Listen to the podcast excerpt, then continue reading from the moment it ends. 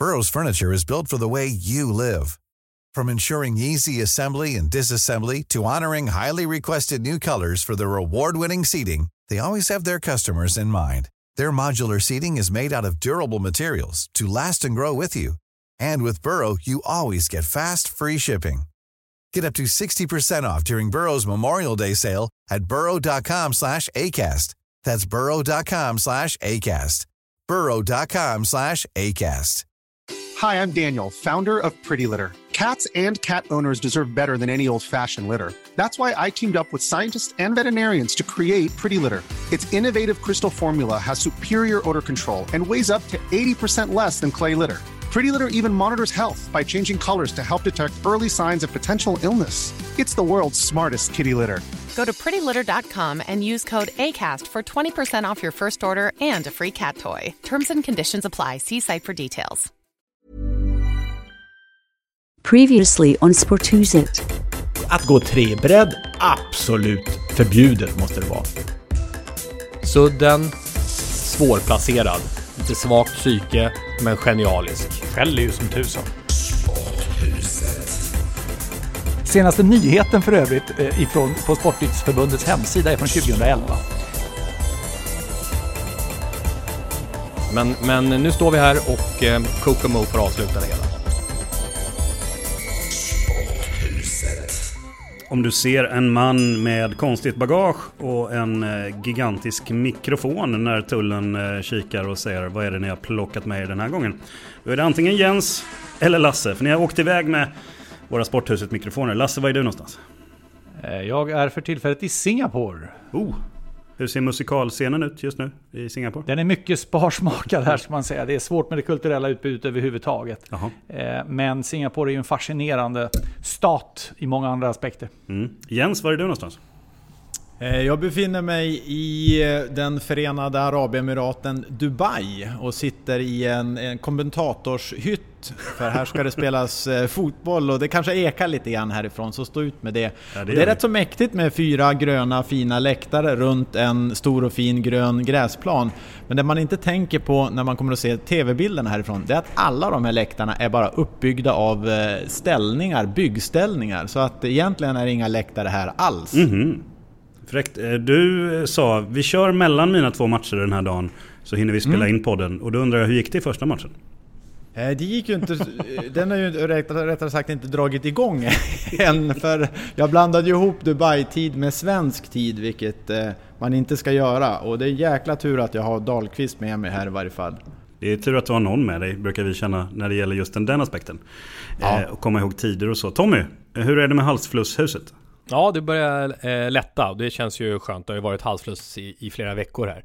Eh, men det är ju häftigt att titta på den här bilden som vi har på Skype då med, från, från, från världens alla hörn. Det var ju precis det här som du satte upp som programförklaring Björn, när, när du eh, som producent för podcasten ville att vi ska sända varje vecka, år ut och år in, oavsett var folk är. Och nu lever vi upp till det.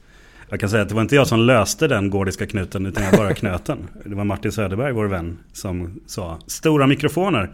Vilket Jens direkt protesterar mot. Ja men det är ju ett helsike med bagaget alltså. Det är ju nästan ett bagage i sig och jag är ju jag gillar ju verkligen en, jag är en packallergiker brukar jag säga. Det är inte lätt att vara familj tillsammans med mig och ska ut och resa för de får inte ha med sig mycket grejer, det kan jag säga. Har det satt något traumatiskt spår hos dina barn som du känner till? Nej, inte annat än att jag tror att de kommer att bli precis likadana själva. För de verkar gå i samma fotspår som jag. Antingen det eller så blir det deras revolt. Att de kommer att Ja, ja, ja, det kommer väl snart en hockeytrunk där någon gång när vi ska iväg på någonting. Precis. En kallpratsfråga var får ni. Lasse, hur var Steinar-filmen?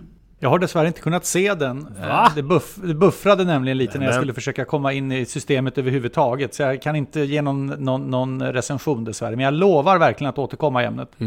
Ja, Du, det finns ju en underbar scen i den där filmen som ju antagligen kanske är eh, filmens bästa scen. När Steinar eh, blir mer eller mindre erbjuden av polischefen, liksom en liten frimacka och upp till eh, granna uppdrag och sådär. Obs! Spoilervarning nu, spoilervarning. Om ni, 3-4 Ja, sekunder om ja, ni, vill, om ni inte vill känna till det här. Kör vidare. Nej, och, och Steinar på ett jäkla snyggt sätt eh, av, eh, av snoppar höll jag på att säga. Eh, avfärdar i varje fall eh, polischefen. Jäkligt snyggt. Mm. Jag tycker nästan att det var, och visa vad för typ av polis och människa som, som han är. Steinar eh, gjorde ett gott intryck på mig. Hur klarar sig filmen utan Gunvald Larsson? Alltså jag tycker att eh, den, den här filmen var ju klart bättre än den förra. Jag vet inte hur mycket det säger men den, den är ju, för det var ju problematiskt då i och med att eh, Gunvald var borta i hela filmen men det här var ju, det här var ju riktigt bra tycker jag. Alltså Steinar, är, Steinar kommer ju bli den nya profilen men han är ju helt annan stuk än, än Gunvald. Han är ju, som Jens är inne på, så är han ju så himla varm. Han är så godhjärtad. Mm. Men, men ändå hård, eh, liksom fysiskt och så. Så att eh, mm. det, det, de markerar direkt med den första varma kramen mellan honom och Martin Beck. För att, för att sätta mm. karaktären att det här är någonting annat. Du får återkomma i frågan Lasse, ja. det var någon annan som svarade åt dig. Vi kan fortsätta traditionen av att jag ställer frågan till en och så får någon annan svara. för att nu är, nu är frågan eh, Jens, vad har du tappat bort den här veckan? Och jag tänkte Tommy får svara på det, för du och jag och Jens var på ett spännande möte i veckan. Det var ett intressant eh, bild av Jens. Det är Jens i ett nötskal på något sätt. Vi hade ett möte, ett affärsmöte kan vi säga, som där Jens gick in första timmen och totaldominerade med sin med sin charm, med sitt lugn, med sin totala kontroll.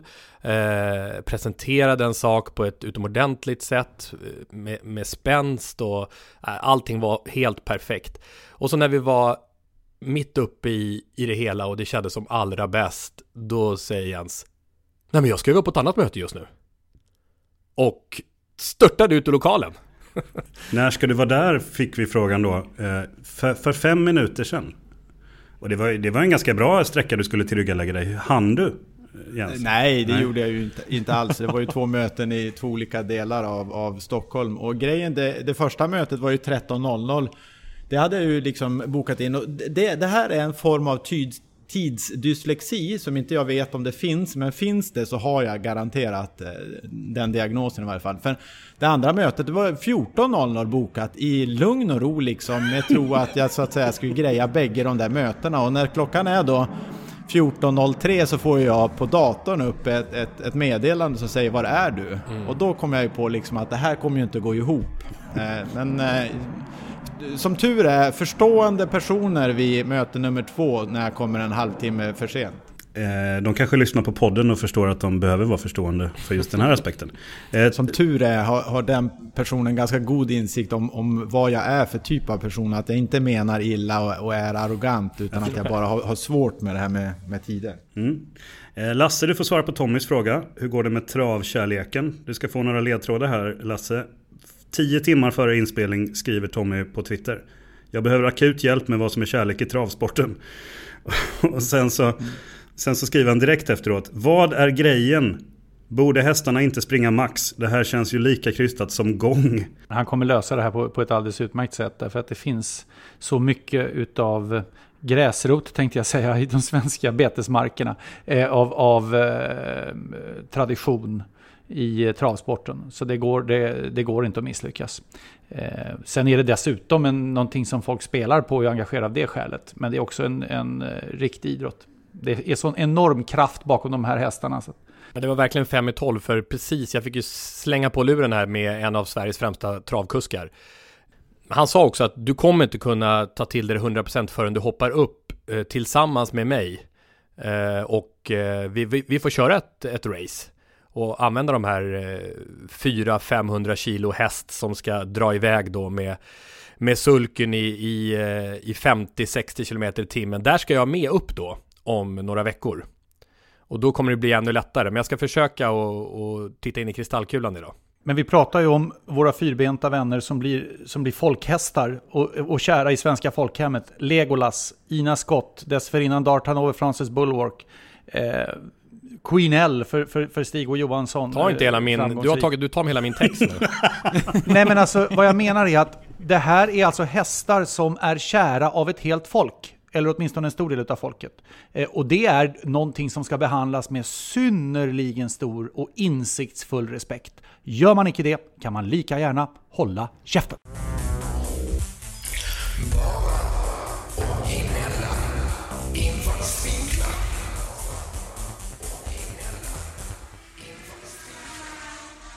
Vi bytte regler i den här leken för några veckor sedan och det har väl varit en eh, formidabel succé. Om jag får säga det själv. Eh, numera så slåss vi inte om att vara originella eftersom alla bara ja, gjorde någon sorts walkover innan vi satte igång och så blev det en metadiskussion om metadiskussionen och dessutom så var det, det vi diskuterade mest var hur bra ni var på att hålla er inom den stipulerade minuten för att göra era framföranden. Nu fokuserar vi istället på vad ni säger. Det är en framgång. Framförallt tycker Tommy det. Så du får börja Tommy. Eh, din rubrik idag är? Susanna Kallur tillbaka i landslaget, en hjältesaga. Dina rubriker är ju inte tidningskompatibla. Du får en minut från och med nu. Skulle vi inte fokusera på innehållet du? Varsågod. När Susanna Kallurs skadehelvete startade så var hon en 27-åring på väg att bli världens största häcklöpare och förmodligen olympisk mästare. Nu är det åtta år senare, hon fyller 35 och är tillbaka i friidrottslandslaget första gången på sex år. Hon ska den här helgen springa Nordenkampen i Växjö. Så många har på ett förbryllande aggressivt sätt skrikit att hon borde sluta. Ge upp nu! Jag har aldrig förstått dem som är så uppslukade av att försöka slå fast att någon idrottare borde sluta. Varför är det så viktigt för er som basunerar ut detta att tala om att någon är en pinsam föredetting? Jag säger som Ludvig Holmberg skrev i en bra krönika i Expressen nyligen. Det här är rakt igenom respektlöst. Varför ska man trycka ner någon som vandrat genom helvetet och tillbaka? Vi har en skärva kvar från den gyllene friidrottsgenerationen och vi ska vara glada för varenda sekund Susanna Kallur är kvar på löparbanan. Nu börjar hon jakten på OS-kvalgränsen på korta häcken. Om hon kommer till start i sommar i Rio, åtta år efter att hon föll i Peking, ja då är bragdguldet nära. Susanna Kallurs kamp är en hjältesaga, oavsett. Får iväg dem på första startförsöket, Sanna får ingen blixt. Hon ramlar, hon ramlar! Nej. Hon ramlar fram till första häcken! Nej. Det är inte sant! Susanna Kallur ramlar fram till första häcken och är borta. Där var du Tommy va? 2008? Och Miro Sala ja. Precis. Och vad var det som hände för den som har kort minne? Det hördes väldigt tydligt i referatet. Att hon ramlade var väldigt tydligt. men jag tänkte kring historien. Eh, det som var ju att hon hade ju redan då fått problem med sitt skenben. Eh, en stressfraktur. Eh, hon gick på sprutor och så eh, i den här semifinalen för att försöka ta sig fram till finalen. Hon har krånglat sig fram till OS. Men och, ja, man vet inte riktigt om det var sprutorna, att det var bedövat benet som gjorde att hon inte fick riktigt kontroll över eh, första häcken.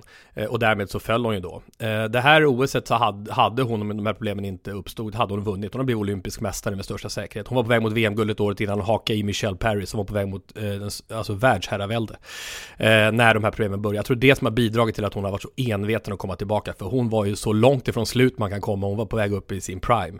Så, så det, det, är en fruktansvärt eh, sorglig historia. Men nu är hon tillbaka. Sen får vi se hur långt det går. Men det är otroligt starkt. Åtta år senare. Jens, du som är elitidrottare. Vad tänker du när andra elitidrottare kämpar och kämpar och kämpar mot alla odds för att komma tillbaks? Tack för att jag får bli kallad elitidrottare. Ja, det är du väl? Det var ju trots allt 20 år sedan sist. Nej men så här kan väl jag känna så här. Eh, den där vad ska man kalla det, missundsamheten eh, tycker jag inte om. Men emellanåt så kan det vara sådär för att någon hänger kvar i sporten för att de bara kan sporten. De har liksom inget liv utanför och, och av den anledningen så, så, så, kan det framstå jobbigt lite grann. Men Sanna Kallur, jag tror Sanna Kallur engagerar nästan hela svenska folket på ett, på ett sätt som få andra idrott, eh, idrottsmän och idrottskvinnor har lyckats göra. Så man håller ju tummarna och man hoppas ju gärna att det ska gå eh, bra för henne i, i det här comebackförsöket. Sedan tycker jag det är rätt intressant det här med eh, referatet som ni har Tommy, du och Miro Salar det är ju trots allt ett lopp som fortsätter. Mm. Men allt fokus är på vad som händer med Sanna Kallur. Och det tycker mm. jag egentligen berättar hur stor hon är och, och har varit. Och jag tror, det, jag tror alla eh, innerst inne håller tummarna för henne. Mm. Ja, det är alltså... Jag förstår ändå inte det här. Det var samma sak med Carolina Klüft när hon hade passerat Zenit lite grann, men fortfarande var alltså ett toppnamn i världen i längdhopp och så. Alltså när hon hade avslutat sin sjukkampskarriär. Då, då var det ju alltså också en enorm aggressivitet. Sluta nu, sluta, ge upp. Peter Forsberg med hans comebackförsök. Sluta, sluta, sluta. Var kommer den aggressiviteten ifrån? Nej, men det är ju gräsligt lågt i tak i Sverige. Folk får inte, alltså en, en elitidrottare ska inte ens få göra som den vill med sin karriär då, utan det ska andra människor bedöma. Det är givetvis helt ointressant, utan det är ju elitidrottarens egna nivå. Två saker att säga i ämnet Sanna Kallur tycker jag. Det ena är att Eh, Eh, friidrotten har ju två saker som är jobbiga för dem. Dels är det doping som jag pratade om tidigare, och dels är det skadorna. Och de stora karriärerna tar ju ofta slut på skador. Det är ju inte alldeles ovanligt. Eh, och Susanna Kallur är ett exempel på det. Eh, det är den ena delen. Den andra delen är att 2006 års Jerringpris, förlåt, jo Jerringpris tilldelades ju Susanna Kallur i konkurrens med ishockeylandslaget Tre Kronor. Så vid den tidpunkten, 2006, hade blivit såväl världsmästare vid de olympiska spelen i Riga som olympiska mästare i Turin. Det räckte inte för Sveriges kanske mest folkkära landslag, ett av de två i alla fall.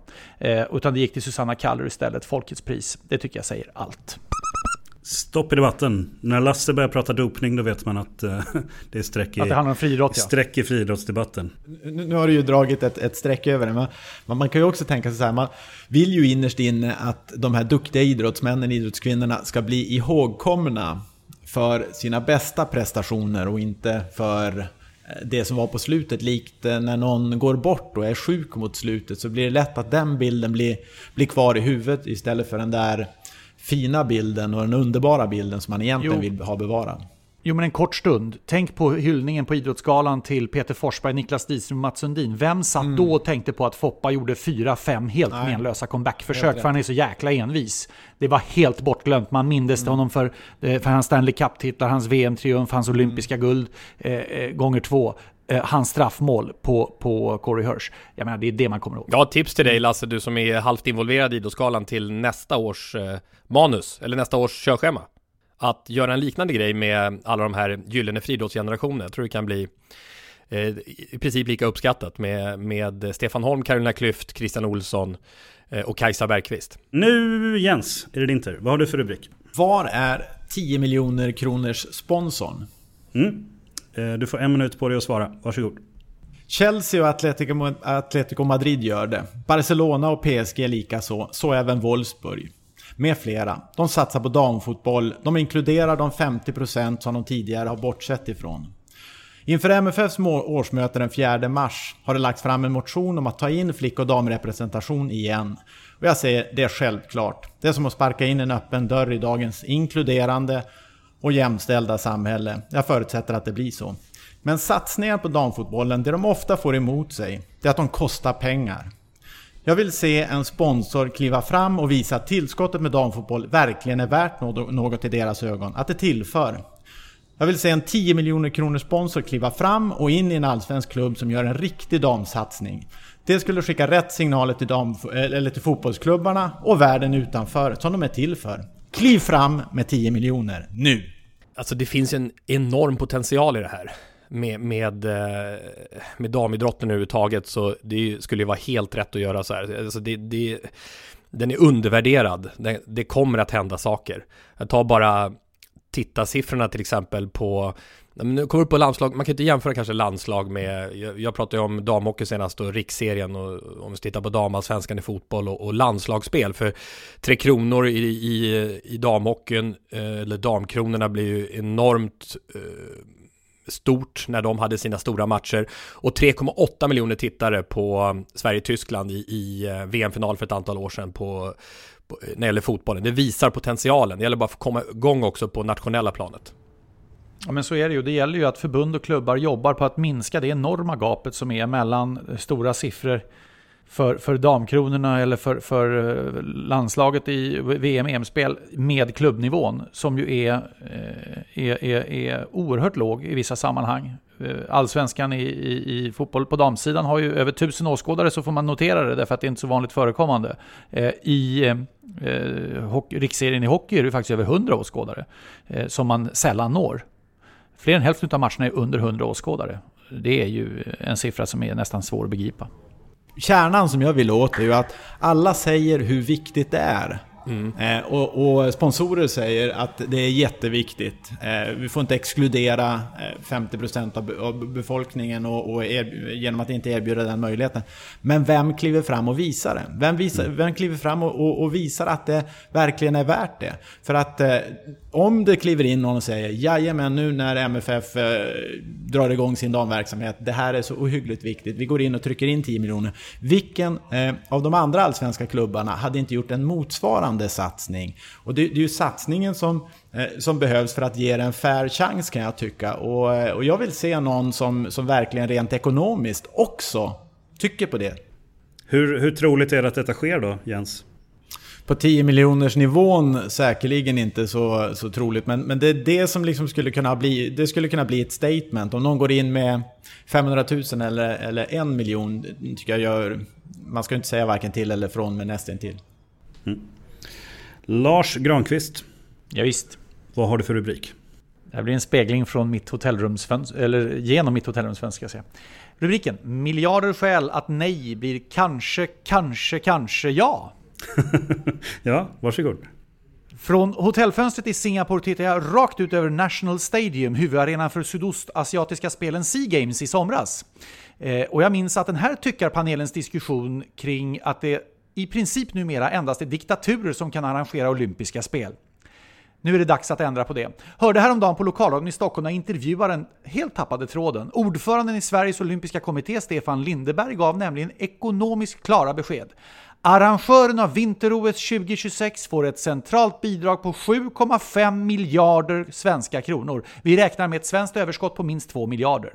Oj, fungerande ekonomi. Stockholm och Åre skulle kunna erbjuda ett arrangemang under rubriken Less is more i kombination med den medmänsklighet, värme och likatänkande som präglar en stolt, öppen och jämlik idrottsnation. Så säg nu inte nej! Säg åtminstone kanske, kanske, kanske och tänk på det här. Låt Zlatan tända OS-elden.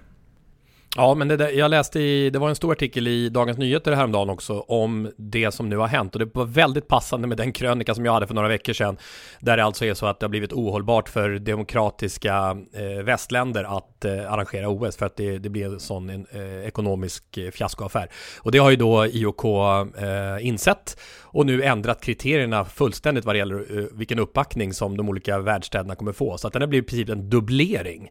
Och det gör att plötsligt finns förutsättningarna då för eh, ett vinter-OS i Stockholm faktiskt då 2026. Det är ju det, det är den förstudie som, som nu har, eh, ja, som börjar så smått, men det är ju en enorm politisk process fram till dess. Men Stockholm kan visa ett upplägg som är med befintlig eh, arenastruktur i princip.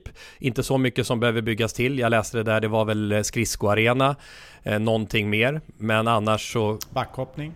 Ja, ja precis. Den, eh, den kanske de behöver jobba med också. Men, men, men det, det är ju... Eh, så, så, så, nu finns förutsättningarna och, och det är bra att IOK har insett att det här funkar inte längre. Hur ligger vi till med bobsleigh arena och faciliteter?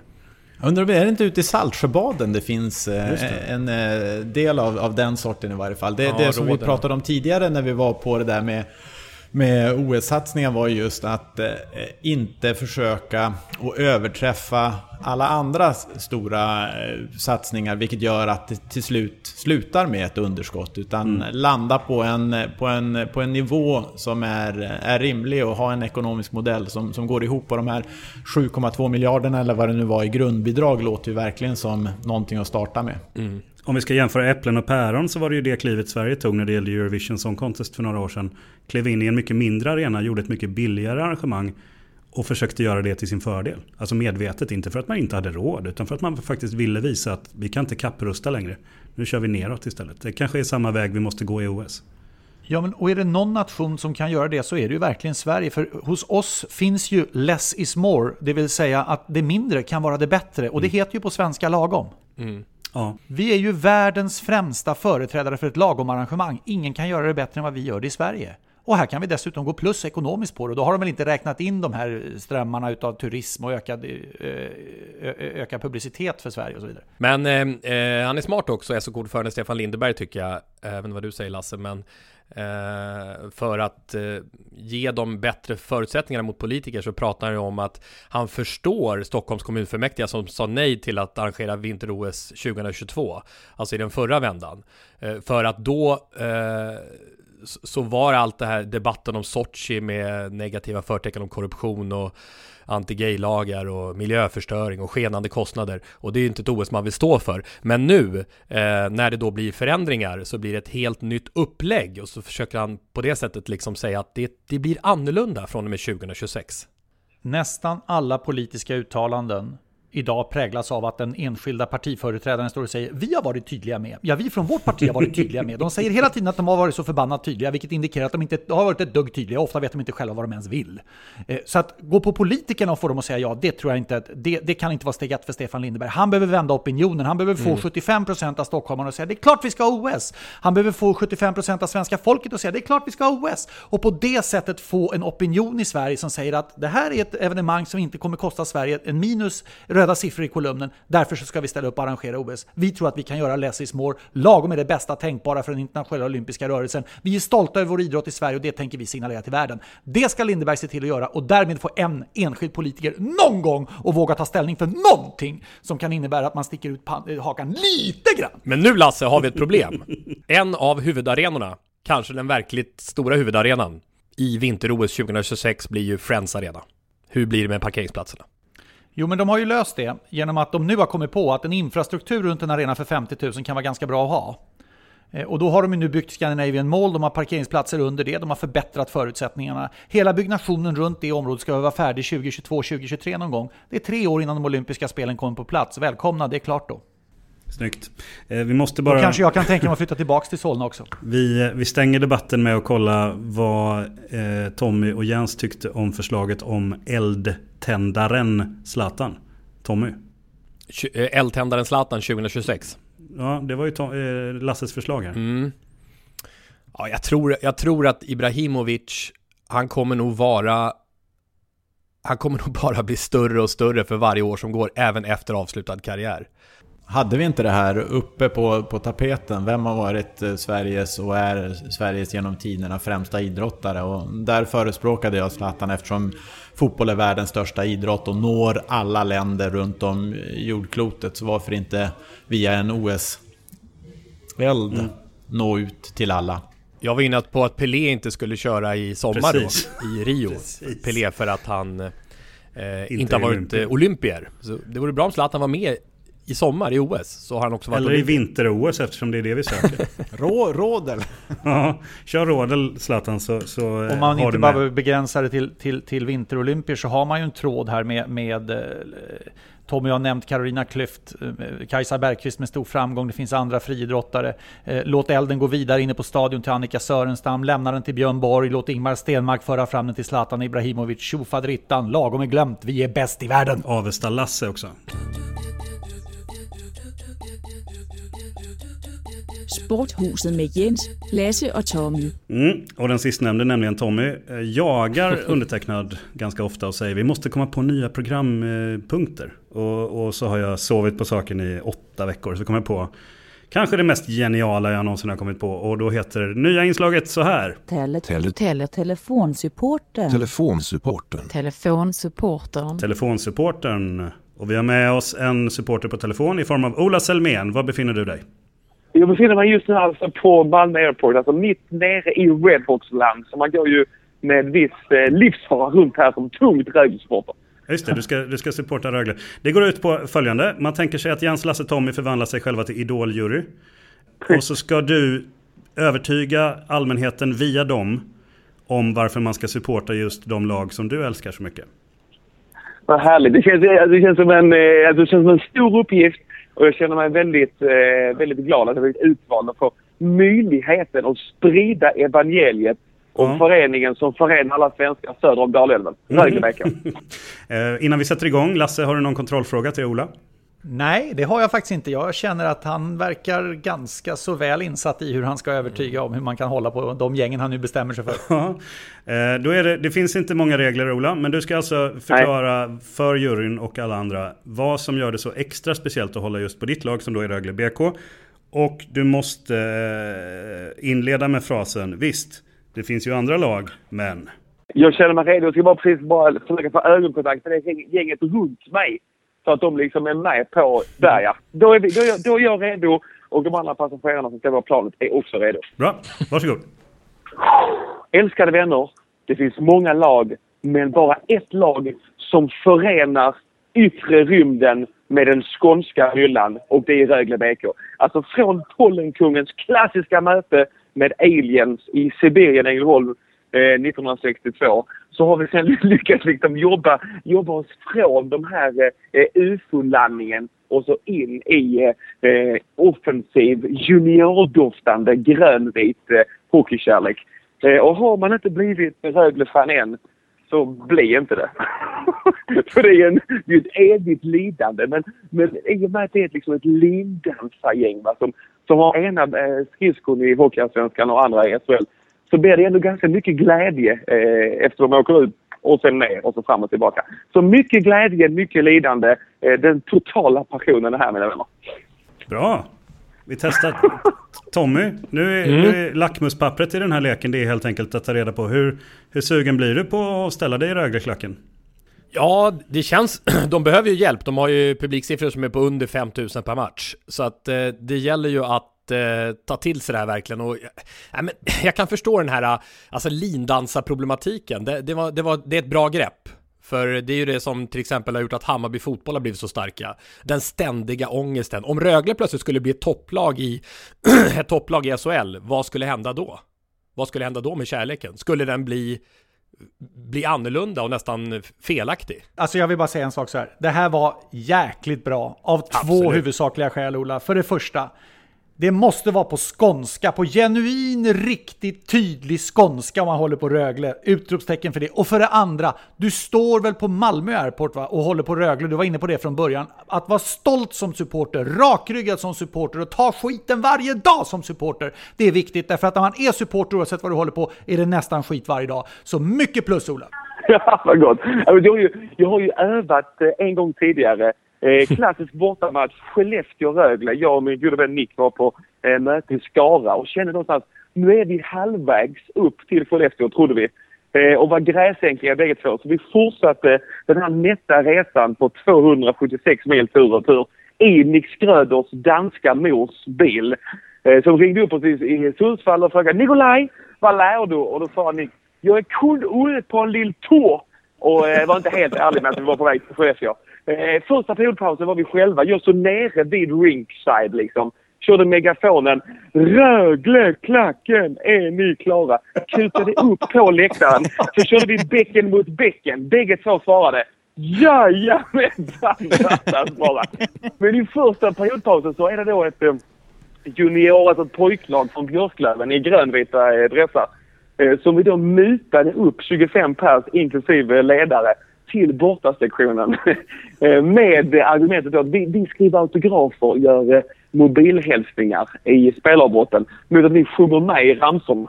Så vi gick liksom från, från två till 32 personer mellan första och andra perioden. Och det tycker jag ändå känns eh, positivt med tanke på de svikande publiksiffrorna i Ängelholm. Att vi kan om vi vill. Hur, hur gick det i matchen? Förlorade på sadden. Ja. Eh, vi kör, jag vet att du är stor fotbollsfantast också. Eftersom det är premiär så ska, kan du få vända dig framförallt till vår fotbollsspelande Jens. Som ju har spelat i Malmö FF, känn pressen. Ja, När vi sätter igång eh, halvlek nummer två i leken som vi kallar för Tele, tele, tele telefonsupporten. Telefonsupporten. Telefonsupporten. Varsågod Ola. Ja, om man inte har fått nog med förluster eh, vintertid så går det ju bra att bara ta av sig grillorna och skrinna in med dobbarna på Olympia för att få smaka på, på ännu ett halvår med nederlag. Men jag tror, det, jag tror det är viktigt här alltså i med Brasse Klapp Klapp Helsingborgs IF. Alltså laget som nu eh, för 25 gången har övertrasserat sitt eh, konto eh, och för första gången kanske någonsin då jobbar med eh, lite hemvävt, lite sådär brokiga eh, fotbollssjälar ute i, i, eh, i lag som eh, precis har lämnat allsvenskan. Eh, under då Henrik Larssons oerhört kärleksfulla vibb. Eh, internt, men kanske aningen liksom edgy mot journalister och så vidare. Eh, och där tror jag att i den här liksom Bob Hund-liknande, där alla är välkomna eh, på någon vänster, eh, kan skapa någon ny eh, härlig eh, vibb, tänker vi oss. Eh, så, så känner du att eh, Lindansargänget Rögle är sådär bra för nerverna, men du har ändå fått någon slags beroende, så tror jag att vi eh, för första gången då undergroundklubben blir det ju på något sätt slå i underläge. Helsingborgs IF kan vara någonting för dig. Välkommen! otroligt målande, otroligt passionerande beskrivning av, av supporterskapet som ju är, är väldigt medryckande måste jag säga. Ola, verkligen underbart. Eh, det, det jag tycker är, är som kärnan, essensen i, i supporterskap är ju att det handlar inte om medgång. Och det är ju det du beskriver egentligen. Lidandet är en del av att vara supporter. För det kommer inte alltid att gå bra och för dina lag verkar det ju riktigt, riktigt knackigt om man ska, vara, ska, ska, ska vara ärlig. Även om vi hoppas att eh, för er del att eh, Helsingborg kan göra, göra bra ifrån sig under, under Henke och sådär. Så, men otroligt målande, otroligt passionerande och lidandet är en del av att vara supporter och det klär du i ord på väldigt fint sätt. Mange tack, mange tack. Men vad tror du om det här att eh, det blir problematiskt när, li- när det går... Hur var det när Helsingborg var så himla bra? Hur, hur, hur påverkades kärleken? Nej, alltså det, var, det fick ju ett ganska så tidigt slut efter fem raka titlar där. Supercupen, cupen, SM-guldet, cupen, supercupen. Så bestämde sig föreningen, de var väl, de var väl livrädda för att vi skulle bli för populära. Och därför så eh, gav man ju Conny Karlsson silkesnöret och en enkelbiljett rakt ut ur eh, Olympia. Så jag, jag tänker att, att klubben liksom vurmar ju för att vi inte ska bli för framgångsrika. Så där känner jag mig helt trygg som supporter. På den punkten har ni varit extremt framgångsrika får man säga. Ja, verkligen. Ja, men de, tycker, de tycker väl det är viktigt. Alltså, de vill inte bli det här liksom Real Malmö, utan man vill hela tiden vara en, alltså en potentiell slagpåse. Och därför så sparkar man då de mest framgångsrika tränarna. För att ge supporterna chansen att verkligen känna lidelse. Stort av HF. Men Ola, mycket höga betyg. Mange tack. Det känns stort att eh, alltså, sporteliten i, i Sverige känner på mitt supporterskap. Det tackar jag ödmjukast för. Tack så mycket.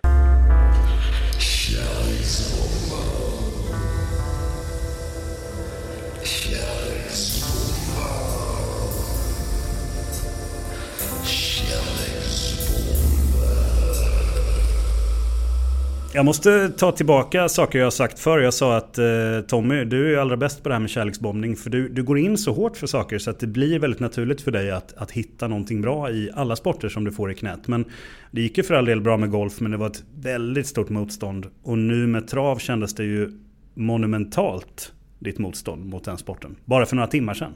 Ja, otrolig otur ändå med lapparna för golf och trav, det, vi har varit inne på det tidigare, det är sådana sporter som folk verkligen älskar besinningslöst eller, in, eller, eller nästan blir motståndare till. Mm. Antingen eller-sporter och jag har varit mot de här två sporterna. Ja, men inte längre. Nej, absolut inte. Varsågod, tala om för oss varför trav är världens bästa sport. Jo, men vi skulle kunna tala länge om de klassiska hästarna. Eh, Lasse har redan varit inne på det. Legolas, Copiad, Queen L, Victory Tilly, Ina Scott, Sugin, Ego Boy. Vi skulle kunna hylla de eh, största kuskarna genom tiderna, framförallt då kanske Sören Nordin, Stig och Johansson. Eller så kan vi prata om banorna, de klassiska banorna, Jägersro, Solvalla, Åby, Mantorp med flera med all dess historik. Men låt oss istället prata om Sverige, om travet och Sverige. Det började på de frusna sjöarna i blek vintersol. Hästarnas andedräkter ångade i kapp med åskådarnas ropskratt och någon svordom. Det omisskännliga ljudet i landskapet av dussintals hovar som mullrar fram. För över ett sekel sedan började generationers samlade, kluriga, kärleksfulla och också hårdhänta hästkunnande från arbetet i skog och på åker tillämpas i allt mer organiserade kapplöpningar. Prestigen, den var var så säkra, de sprutade ur öronen på alla inblandade när människor samlades för att titta på. Hästens roll var på väg att omvandlas från arbete i skogsbrukarsamhället och jordbrukssamhället till tävlan och fritid. Travtävlingarna på svenska vintersjöar symboliserade ett kommande skifte från en hästkultur till en annan. Travsporten växte fram parallellt med andra samhällsförändringar i industrialismens spår, i växande städer och på en landsbygd i omvandling. För en del som flyttat från byarna till jobben i städerna så blev travbanan en påminnelse om ett ursprung, förankringen i lokalsamhället. Utan hästkulturen, det breda publikintresset och möjligheterna för människor att alltid identifiera sig med något av ekipagen. Med ett öde och en story så hade travet aldrig blivit vad det blev i Sverige.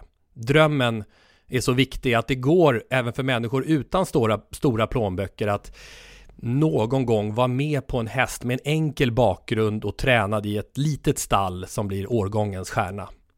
Och än idag, travsportens historia, speglar viktiga aspekter av det moderna Sveriges framväxt. Det handlar om klyftor mellan stad och land, mellan storbanor och småbanor, om regionala prioriteringar. Det handlar om huruvida det viktigaste på längre sikt är antalet aktiva, publiksiffrorna eller de rena spelintäkterna och hur de storheterna hänger ihop med varandra.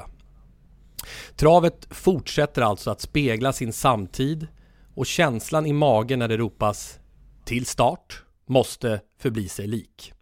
För det finns få sporter så rik på historia, nyanser och spännande berättelser som travet. Travbanor, likt teatersalonger, är laddade av minnen från dramatiska ögonblick och emotionella urladdningar lagrade genom åren. När spiken ropar till start så vaknar allt till liv igen och hjärtat börjar bulta.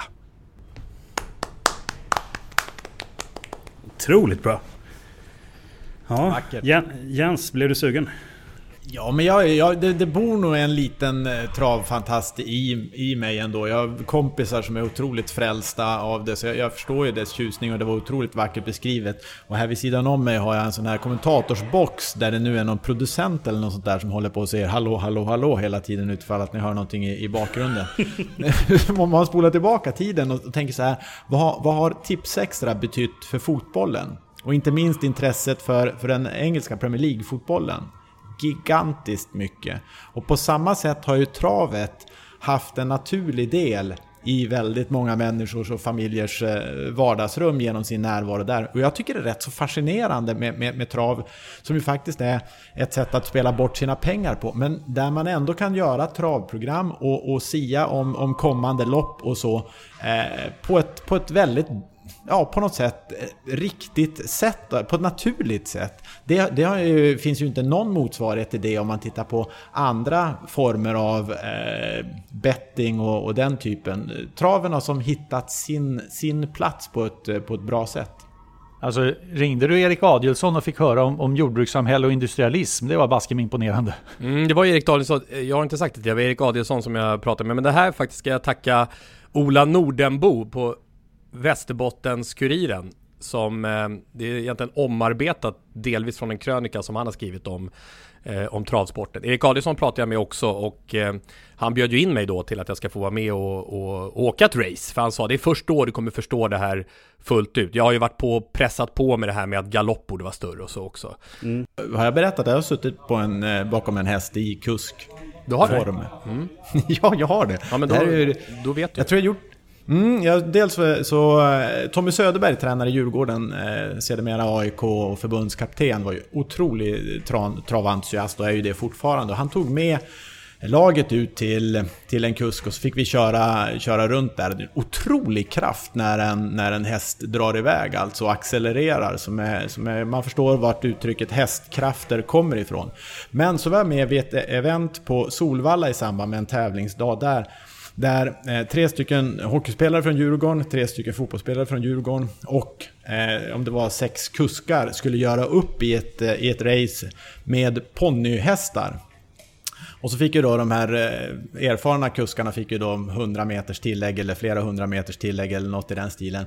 Och, eh, och det här var ju, var ju rätt kul alltså. Och jäklar i mig vad jag smacka och... Så efter liksom 30 sekunder var jag alldeles dammtorr i munnen och visste liksom inte vad jag skulle göra för att få den här hästen att gå något fortare. För det var liksom kom upp i någon halvfart där, men de här riktiga kuskarna kom ju bara och visslade förbi. Eh, men, jag tog mig i mål i varje fall. Vilket var betydligt bättre än vad, vad Thomas Eriksson gjorde. Hockeyspelare, ganska stor hockeyspelare dessutom. Back i Djurgården Nummer och 27, landslaget. samma nummer som dagens episod förresten. Ja, det stämmer. Och, och Thomas Eriksson, han, eh, liksom, hans häst gick verkligen inte riktigt eh, eh, så, så fort som han önskade. Vilket gjorde att han i sista kurvan väljer att åka ut till stallbacken istället. Och där på stallbacken står ju ägarna till den här, den här eh, ponnyhästen och gråter krokodiltårar. Oj, oj, oj vad olyckliga de var. För det visade sig, om han bara hade kört hästen i mål så hade ju de fått startpengar. så det var, ja, det var dramatiskt alltså. Oj, oj, oj vad, han, vad Thomas Eriksson gjorde de ledsna. Jag tror han tog från egen, egen ficka för att eh, eh plåstra om eh, de här hästägarna där i alla fall. Men eh, trav, är, trav var definitivt sin tjusning. Men jag måste säga, jag, jag, tänker på, har ni sett det här Britain's Got Talent eller vad det ja. heter på YouTube-klippen där när Paul Potts, heter han Paul Pott kanske, Paul kommer in och drar av Nessun Dorma. Han jobbar som mm. mobiltelefonförsäljare. Hon Susan Boyle som, som är hemmafru någonstans i någon liten brittisk by, går in och gör från Les Misérables huvudnumret där. Då blir de ju alldeles häpna i juryn. Jag får precis samma häpenhet och tappar hakan när Tommy drar från sitt våga vägra travspår som har varit så gällande här. På två timmar presenterar denna litterära, denna essä mm. i, i total världsklass. Jag gråter lyckotårar över att travet har fått ytterligare en som försvarar en av Sveriges absolut viktigaste idrotter när det gäller vår tradition och styrka. Jag känner att jag, jag, sitter på nålar här lite grann, för jag har hållit mm. Jonas Dahlqvist utanför den här kommentatorshytten och nu dessutom kommer norska kommentatorer in här också. Och, ja, dra ny sport! Mig, Dra ny sport!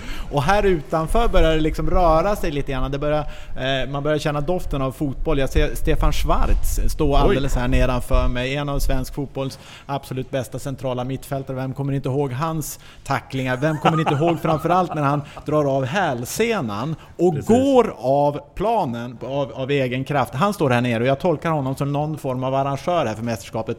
IFK Göteborg, eh, representanter börjar komma närmare här och, och ansluta. De ska möta Molde här alldeles strax och efter det så följer, eh, följer vi upp med en match mellan Malmö FF och Mittjylland. Ni hör ju att jag befinner mig i paradiset. Ja, det låter ju trevligt. Är det här ett sätt att säga att vi måste snabba på? Jajamän. Vi kanske ska dra ja. en ny sport ja. Då, då, är det din tur att dra. Innan bara, eh, Lasse, jag la ut en, en halvhjärtad eh, enkät på vårt Twitterkonto och frågade vilken är den bästa travtermen och jag missade ju hälften av de som borde varit med i omröstningen. Andra par utvändigt vann strax före vinnarhålet, men det är många som har nominerat i efterhand Dödens. Kan du bara kort förklara vad Dödens är? Dödens är den jobbigaste vägen till mål. Det är positionen i, eh, som första häst i andra spår, utvändigt ledaren. Hästarna brukar mentalt eh, tröttna av den positionen. De behöver en rygg att gå i och, mm.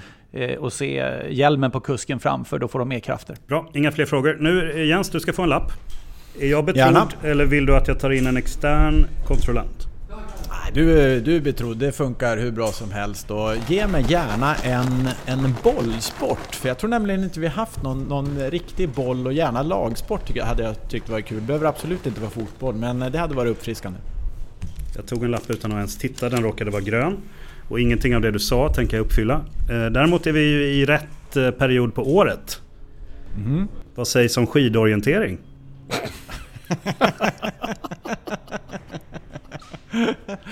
ja, alltså, jag kan ju tycka orientering i sig har en, har en tjusning, tycker jag. Eh, ute i skog och mark och, och dessutom liksom eh, hålla på att orientera sig fram där. Ja, men det, det, finns någonting som hör ihop med vad människor har gjort i alla tider. Skidorientering känns ju som en väldigt underlig eh, variant av det hela. Och det är ju dessutom inte så lätt att, att, dra upp så många olika skidspår så att det verkligen kan bli svårt. Eh, det, här blir, eh, det här blir en knepig kärleksbombning hör jag på mm. förhand. Du har en vecka på dig.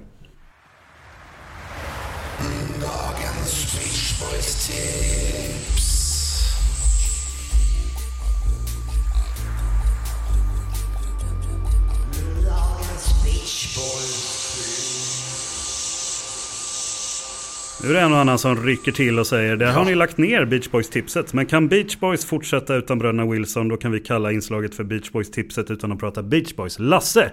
Vilken är tidernas bästa slagerlåt från 1970-talet? Eh, jag måste bara säga det att min kompis Erik som jag varit så kritisk mot att vi kör Beach, Beach Boys och säger att vår, vår målgrupp för den här podden, de som lyssnar till den näppeligen är, är där. Han blev skogstokig när han hörde att vi började prata om gamla jävla ja, men nu, nu närmar vi oss ju nutid, vi är ända framme på 70-talet. Vilken var den han största? Han krävde omedelbart Beach Boys-tipset tillbaka. Ja, ja, ja vi ska så kan det vara. Det. Mm. 70-talet underbart med stora svenska artister som vann Melodifestivalen vid den tidpunkten. Ted Gärdestad, Björn Skifs, Lasse Berghagen. Det är ju sådana som alla vet vilka de är tror jag, även i, i yngre generationer. Men såklart ABBA. Ja. Eh, vann ju hela eh, biddesvängen där med Waterloo. Eh, 1974, året före, var de ju med med Ring Ring, men kom tvåa då bakom klassikern eh, Dina bröst är som svalor som häckar, vilket ju fick hela Sverige att svimma 1973 när en, en låttext fick innehålla den textraden. Eh, eller som låten egentligen hette, Sommaren som aldrig säger nej. Men svaret på Björns fråga är ABBA. Ja, det är kul när du gräver fram de här lite udda låtarna. Eh, lyssna, lyssna på den, Waterloo. Eh, Du kan, få, du kan få Beatles också från 1977.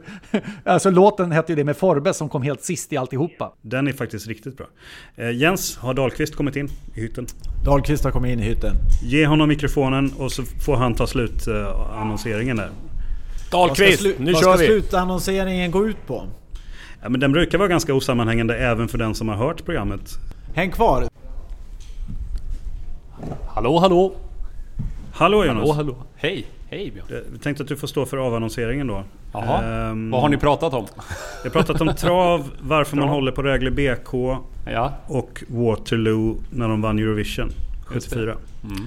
Kan du sy ihop det på något sätt och säga att vi är tillbaka nästa vecka? Eh, Oj, det var, eh, det var mastigt kan jag ju säga. Vad sa ni om travet där? Kändes det spretigt Jonas eller? Det, det, kän, det känns... Var är den röda tråden? Pekka Heino hade inte också. godkänt det här. Steinar kan du också få in. Steinar ja. ja. Mm. Eh, där kan jag säga att min gamla klasskompis är med i Beck-filmerna där, Måns Nathanaelsson. Han är en av eh, poliserna som är eh, med där. Nej, vad ska jag säga för någonting? Jag eh, brukar ändå lyssna och vet att det spretar åt alla håll men ändå har en härlig eh, pudelkärna kring eh, sporten. Ja, vi, vi har struntat i kärnan nu. Ja, nu, nu, kör, vi- nu bra. kör vi bara spret. Bara satelliter. Ja, men då, eh, jag säger helt enkelt att Sporthuset är tillbaka och var det skidorientering Jens skulle lovebomba? Precis. Precis. Eh, då önskar vi honom lycka till till nästa vecka för jag såg att han eh, satt och hytte med näven och svor lite så det kommer bli ett svårt jobb. så mycket kan jag säga. Ja. Och så säger vi tack för idag. Eh, tack själv. Ha Tack, så skoj i Dubai.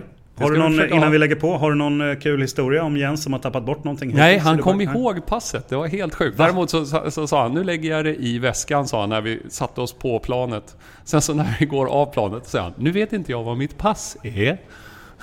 Så han, eh, han lyckas nästan tappa bort saker stillasittande. Det är, det är oerhört skickligt utav honom. Plus att han somnade innan planet hade lyft, mitt på dagen. Det är också imponerande. Ja, inget av detta förvånar oss. Tack för Nej. idag. Tack, tack. Hej då. Hej då!